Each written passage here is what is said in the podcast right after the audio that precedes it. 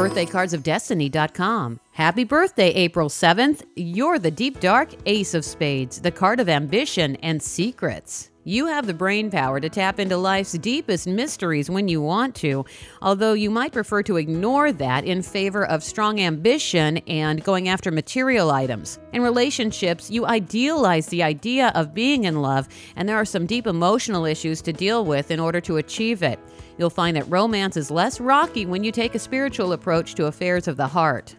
Famous Ace of Spades include the late Princess Diana, actresses Pam Anderson and Jennifer Aniston, and inventor Thomas Edison. The Birthday Cards of Destiny is based on an ancient fortune telling system that blends astrology and numerology with a deck of 52 playing cards. Find out more about this fascinating system and look up the birthday cards of the people in your life at birthdaycardsofdestiny.com.